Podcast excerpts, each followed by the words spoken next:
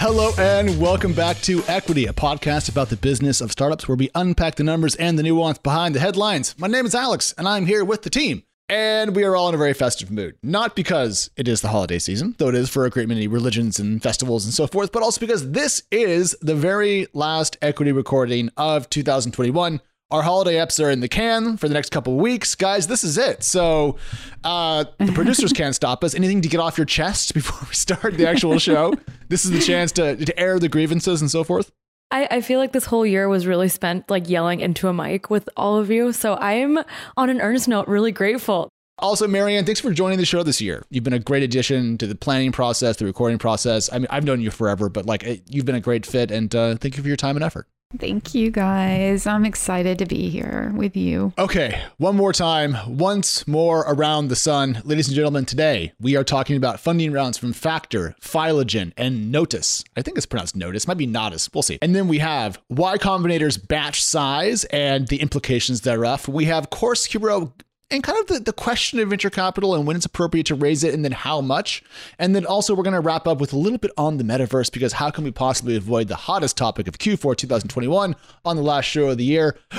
to kick us off, though, Factor. Natasha, this is a company that I'm actually kind of excited about because we hear so much about shipping containers, you know, outside of LA stuck on ships, but people don't talk enough about the other end of the supply chain, the start of it. I feel like when we think about supply in general, to your point, we think about those ships. and We don't think about a manufacturer ordering supplies. So I really liked how the startup is focusing on what they're calling the first mile part of the supply chain. They are using AI to automate a lot of those core processes, whether it's figuring out payment tools, order tracking, getting data about these suppliers. And they just raised 6 million from Gradient Ventures and a bunch of others to do it better and do it more what I like about this is that we've now seen startups kind of at every single point of the supply chain process, Mary Ann. We have these guys right at the front. We have companies like Shippo at the uh, far other end of this, helping with like consumers get stuff delivered to them. We have rapid delivery startups. We have logistics companies. It's everywhere now. They're really trying to get in very, very early in the process. So rather than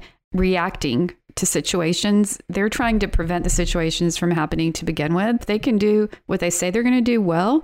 That can prevent a lot of other problems down the road a lot of the way we work is reactive. And I think COVID caused a lot of startups who had the money to bring their supply chain operations in house or to at least have more control over it. But that probably created a divide of sorts between the startups that could afford that and the ones that couldn't. I don't know if it's a fair read, but with Factor, I was like, maybe this is them somewhat leveling the playing ground. They do have 250 customers, so they're not selling just to three mega megacorps. I don't think they're big enough yet, given that they just raised six million, which is a relatively modest venture round to break down their customer makeup for us, Natasha. But the next time we hear about them, because I'm sure they'll raise money January 15th, give or take, we should ask them who they serve mostly and if they are actually helping smaller companies do better or if this is really just helping kind of the upper class of manufacturing firms. It's yet another example of everyone's a fintech. Part of what they're doing is helping these suppliers with getting payments on time. That can be a, a bottleneck in this whole process. Fintech is becoming a part of like everything. Well, I mean,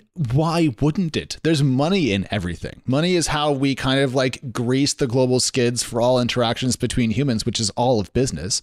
And so, you know, fundamentally, it almost feels weird that you know, finance was was more separate from certain processes. Maybe I'm kind of butchering that explanation, but to me, it feels thematically obvious in retrospect. And also, they're saying they're going to use uh, their capital in part to develop their financial services capabilities. So, you know, further to that point my worry here is that first mile is such a great branding move. It's accurate, but it's also a great branding move. So this is definitely going to be a theme next year. We're going to see a lot more last mile delivery startups start to jump to this world. Yeah, well, so damn it. Well, now we need middle mile startups, and then we can have the full. All right, sorry. End to end. Damn no, it. Natasha, don't. Okay, th- this is this, by the way, is why the equity team is not a collection of brand consultants. It turns out. Uh, I'll just say that customer order volume of the company did grow 10x in the last nine months, explaining the venture capital round, and we can scoot along to. I'm going to go with Phylagen. I think, right? Is that is that everyone's read of how to pronounce this? That feels legit. Yeah. It sounds smart and futuristic, which is exactly what it is. Hey, Natasha there. Speaking of branding, never mind. We are going to take on that role. Phylagen does something very interesting, which is that it tracks indoor microbiomes. And when I think about the word microbiome, I think about all those kind of gut startups that were like working on the insides of you. This is not that. This is trying to figure out what's in the air in different rooms and, and offices, I think. I have so many thoughts on this startup because maybe the first few months of the pandemic, we saw this wave of sanitizing companies pop up, promising to help companies adapt to being in person eventually. Yeah. But then soon later, we learned cleaning surfaces isn't how you stop the spread of COVID, it's in the air. So those startups got really quiet and they couldn't use that as a pitch anymore. This one feels more legit because, like you said, Alex, they're focusing more on air than surfaces. To me, that is a COVID 19 pivot, but one that I have a little bit more faith in. Before they were focusing on COVID, they were basically tracking how companies' products went through the supply chain. So kind of going back to our last funding round. And and they would track if like a product had a detour, because if it has a detour, then it could have gotten tampered with and that could be deadly for a consumer. And so that's what kind of gave them this first bank of understanding microorganisms. So uh, uh, maybe a last thought on this before we note that it has grown its revenue 10x year over year. So they're at least finding some sort of market fit let's think about a post-COVID. Well, sorry, that's not the right way to phrase that. I don't think post-COVID just seems like wishful thinking now.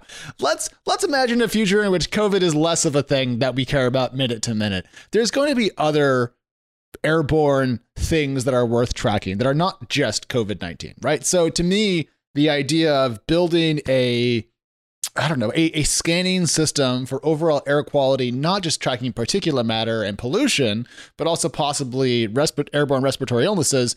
It makes good sense to me. It sounds dystopian. It sounds like the bad start to a kind of schlocky sci-fi novel, but I can kind of see this, you know, building saying, "Hey, you know, there's ambient tracking for pathogens, and you know, you can yeah and i think that's cool. To me that the bigger picture of that is more interesting because yeah like you're saying there's definitely things out there other than covid. So when you look at it that way definitely cool. But if you look at it just from the covid perspective i'm less like the intrigued. outcomes feel harder to prove. So i completely agree with that. I think like it'll be much more of like that nice to have for some sort of companies at this stage or at least how much they've told us on their website.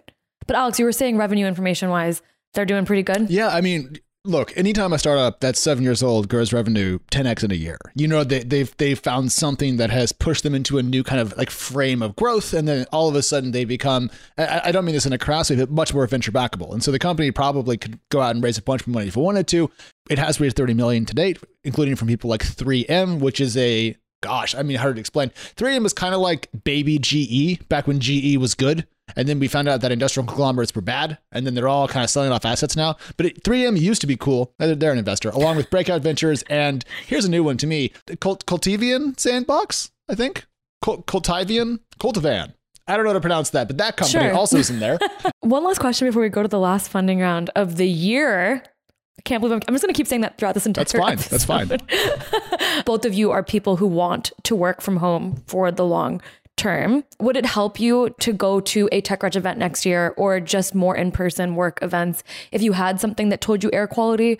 Or does that not feel like the deal maker for you? Just getting a temp check. I'm just fully expecting the air to be full of stuff. Yeah. You know, like not great stuff. So I think if I were to try to avoid that, it would never leave the house. I just want to throw in a thing about the remote work thing. If there was a TechCrunch office near to where I lived, I would go occasionally.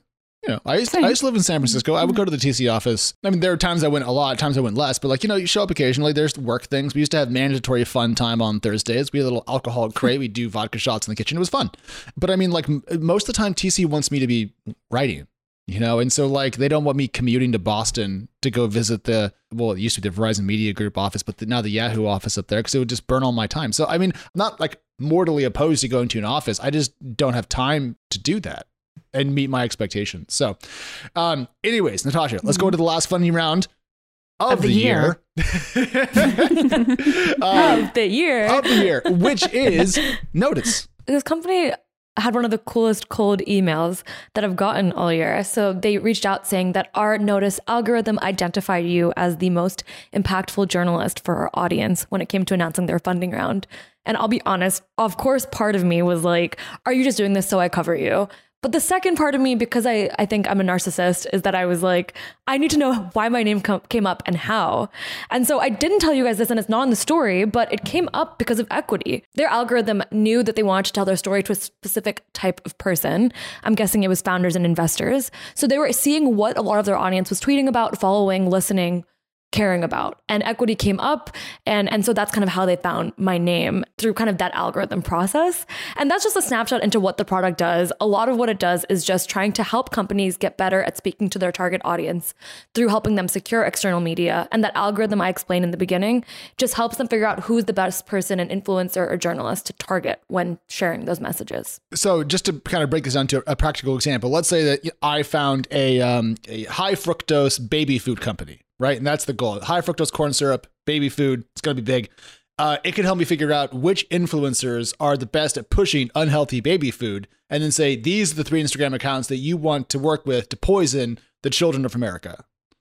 You know, it's everything except Instagram. Right now, they only work on Twitter. Oh. So they do a deep scan of Twitter and tweets and what people are talking about in, in our public square. So I think it definitely works really well for tech yeah, companies, especially fintechs, fintech people. Like, oh my God.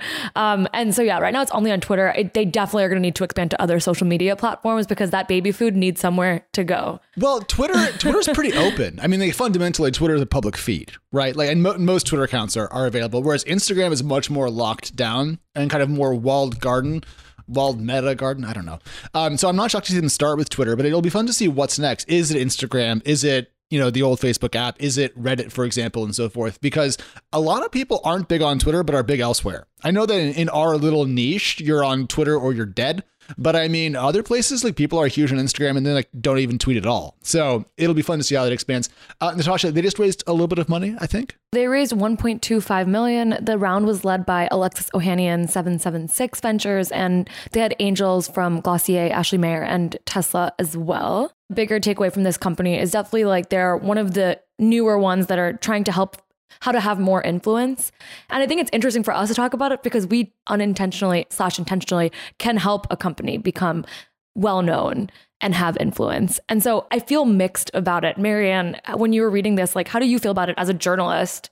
I mean, honestly, I'm wondering about outcomes. How are they going to quantify that what they're doing is leading to something specific? The thing that caught my eye based on kind of what you just said, Mary Ann, is that I am relatively outside of uh, of traditional influencer culture because I'm I, am i am not on Instagram. I do use Instagram to check on some artists that I like when they're on tour, but that's really about it. So I don't have like a feed of influencers per se. But I, I think that it's a bigger market than people think. And so I think what Notice wants to do, which is generally speaking, look at the haystack and find the needle. I, I think that is an enormous benefit to companies that don't have their feet deeply in social media, but still want to reach people in a mass basis. And so I can see Notice really unlocking a lot of spaces for brands and so forth long term if they can have their algorithm work as well as it should.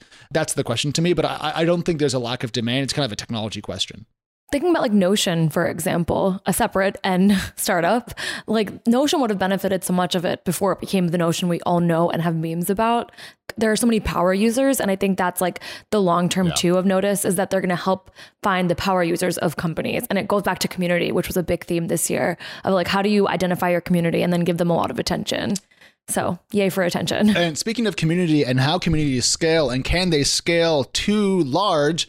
Ladies and gentlemen, let's talk about Y Combinator because our dear friend and coworker Haje kicked over the hornet's nest by kind of writing a blog, if you will, about why 1,000 companies per YC batch is, in his mind, equivalent to RIP or rest in peace, Y Combinator. Uh, let's do some quick reactions. Mary Ann, when you saw the headline, did you just like close Twitter or what was what did you do? First of all, he did a great job with this piece, in my opinion. And I, I think he has some valid points. Y Combinator over the years has earned this reputation. It gives a startup a certain credibility, whether it be with investors or the media. But I think his point is like if you have a thousand companies per batch, then all of a sudden it makes the startups participating a little bit less special.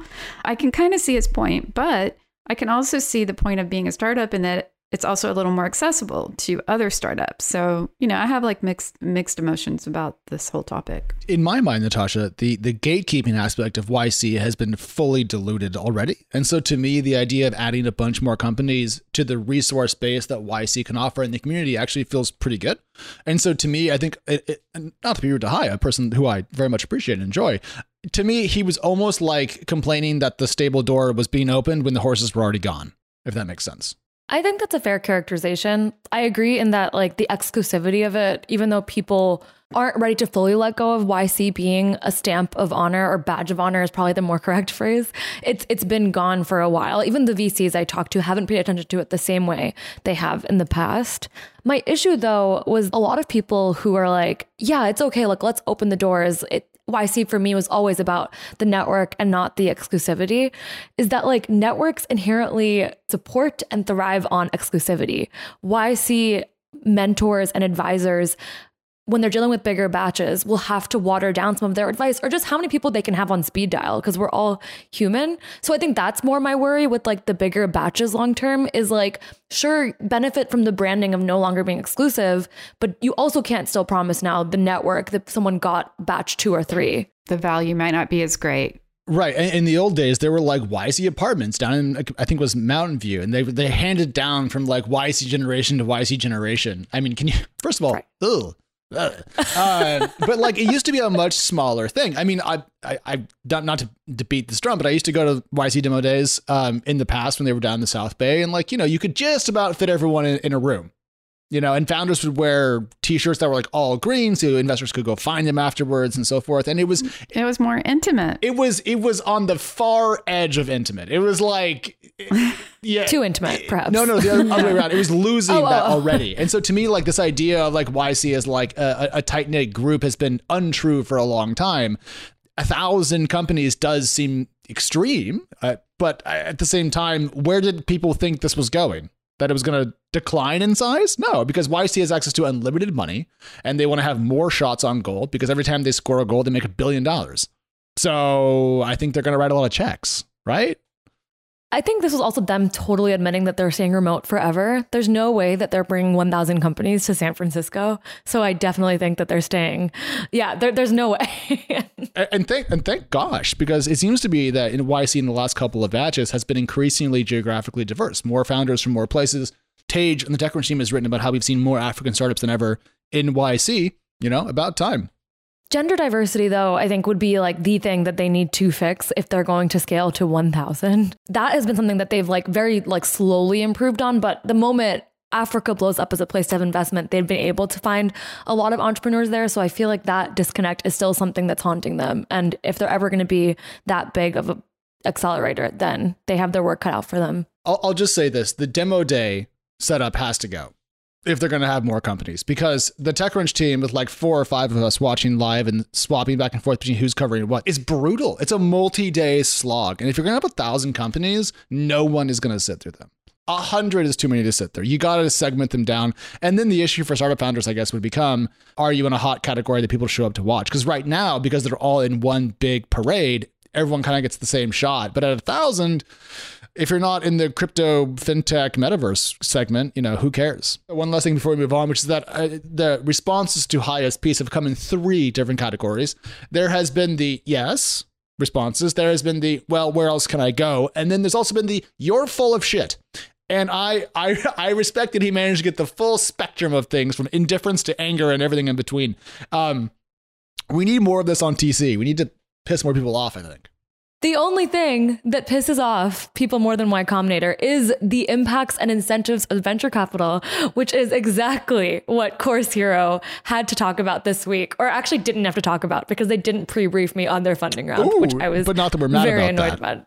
Not mad at not all. Not mad at all. Okay, as long as we're good. Yeah. So, Course Hero is an edtech startup that I've covered since I joined TC. They've had a really interesting, like many edtech companies, relationship with venture capital over the years.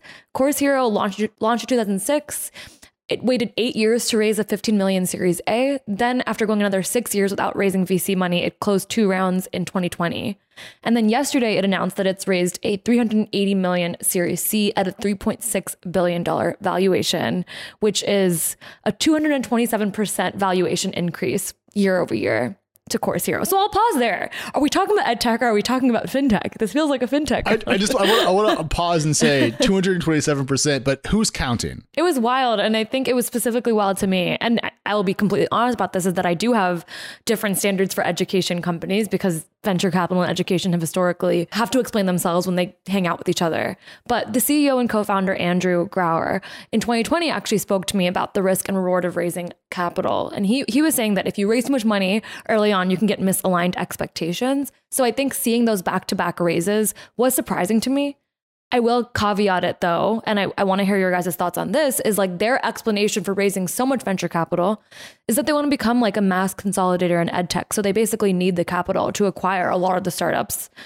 And Mary Ann, the way that I think about that is if you raise a bunch of capital at a higher valuation, you get paid twice because you get a higher amount of stock to play with to use in acquisitions at a higher price point, and also you have more cash. So it probably unlocks a lot of potential deals. I spoke with a founder recently who was like, I actually don't want VC money right now because I don't want investors trying to tell me what to do at the early stages of my company. What I think Andrew's trying to say is like, we're advanced enough, we're mature enough, we've proven ourselves enough that we know what we're doing. So now we feel better about accepting VC money so we can move forward and do more of what we want to do. And to be fair, this company is strong from a business perspective. They've been cash flow positive and profitable on an adjusted EBITDA basis for over five years. It's not like they're raising money off of nothing, and I'm sure their investors are smart for doing so. It just is something to watch as we see a lot of companies that historically stayed away from VC bring it on. Isn't this the company that said that their market just got a lot bigger in the last couple of years and they really want to go after it? Yeah, I think they used to think that their TAM was in the millions, and now they think it's in the tens of millions. So they have a goal that I would love to hold them to, where they think that they're going to be able to add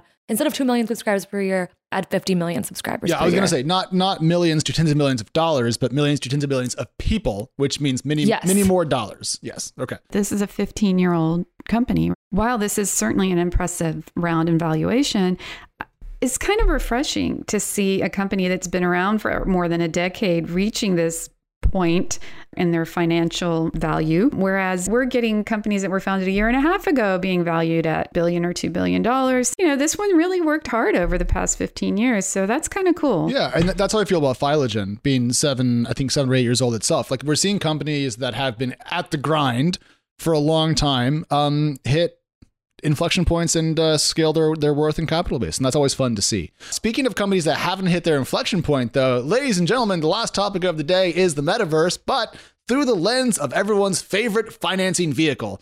Natasha, can you spell SPAC? Oh my God. S-P-A-C. Woo! It means special purpose acquisition company, aka a blank check company, aka the thing you take to the public markets if a traditional IPO is not for you. And when is that the case? Well, it's when you don't have a lot of revenue. And that brings us to Infinite World, which is a collection of blockchain things that only is going to do about a million dollars in revenue this year, but it's going public. What do we think? Mary Ann, please start actually, because I don't want to pick it up. this contains so many things that we like routinely make fun of. The headline of the year, somehow in the last few weeks of the year, goes to you because just to read it out loud dramatically, metaverse startup with 1 million in 2021 revenues going public via SPAC. I mean, that is like the bingo board in one sentence. exactly. And I loved to see it. I, I honestly wasn't even mad to see it. Like I wasn't grumpy. In fact, I was like, we need this as a benchmark because we need to now have it as a headline to cite for the rest of all time when people ask us about the news cycle in 2021. Yeah, here it is in a nutshell. So here's my, my thought about this company. One, it does have very aggressive uh, growth expectations. It expects, I think, to scale to 19 million in revenue next year, which is still pretty modest, but definitely much greater than a million. And if memory holds up, somewhere around 70 million for 2023. And then in 2024, it'll actually hit kind of public company scale. So it's got a, a ways to go, you might say. Um, but it does have a lot of NFT plays, and we have seen NFT marketplaces do pretty well. OpenSea's been on the show quite a lot lately. That's all the nice things I have to say about it. Uh, on the other side of this, it's going to raise a bunch of money via its SPAC, but we have seen through the BuzzFeed uh, blank check company combination that many of those dollars can disappear at the last minute. So it'll be very curious to see how much cash is actually raised by Infinite World, which I hadn't heard of. Never, never heard of them. It, it does sound fitting for the world that they are trying to build. So nice branding on that front. Yeah. Metaverse, Infinite World, sure. Last story of the year from us is that Reddit filed to go public uh, this week, and I'm pretty excited about this. To be totally honest, no BS. Uh, I've been a Reddit user since I haven't had an account since 2008. I've been using it slightly longer. So I've been a Redditor for more than a decade. I still use Reddit a lot for video games and music subgenres. And I'm a big fan of the Stop Drinking subreddit. And I can't wait to see like revenue mix and how much government comes into play here and new product impacts. So eventually we're going to get the Reddit S1 probably first couple weeks of next year. And I'm stupendously excited. Uh, Mary Ann, how do you feel about it? Yeah, I mean, I think Reddit has a lot of influence. And even though it's gotten a lot of flack over the years, it's a place that people go. A lot of people go for information and for community. And I think it's, it's got its important place. And just before we wrap up the last show of the year, we do have stuff coming on later on about predictions and kind of lookbacks and so forth. But um, an enormous thank you to the Equity production team you don't get to see them much, you don't get to hear from them much, but they are working tirelessly to make the show good, to handle ad reads, to handle you know production notes, and just making the whole thing actually work. So to Grace and to Chris, an enormous thanks, and also shout out to Kel who helped out this year. And uh, uh, I would thank Danny, but he quit, so I'm not going to. Uh, anything else before uh, we go, guys? Yeah. Yeah. Thank you guys for listening. It has been so fun to do this with you, Alex and Mary Ann. Definitely the highlight of the week every week because it is the only time where we get to unpack the craziness of this year. And I'm excited to do it all over again next year. Yep. Equity is coming back next year. Expect around 150 episodes from us, and we may even make one or two good jokes during that process. But um, we have some pre recorded stuff that's coming up, so stay tuned. But in the meantime, the Equity team is out of here. Bye.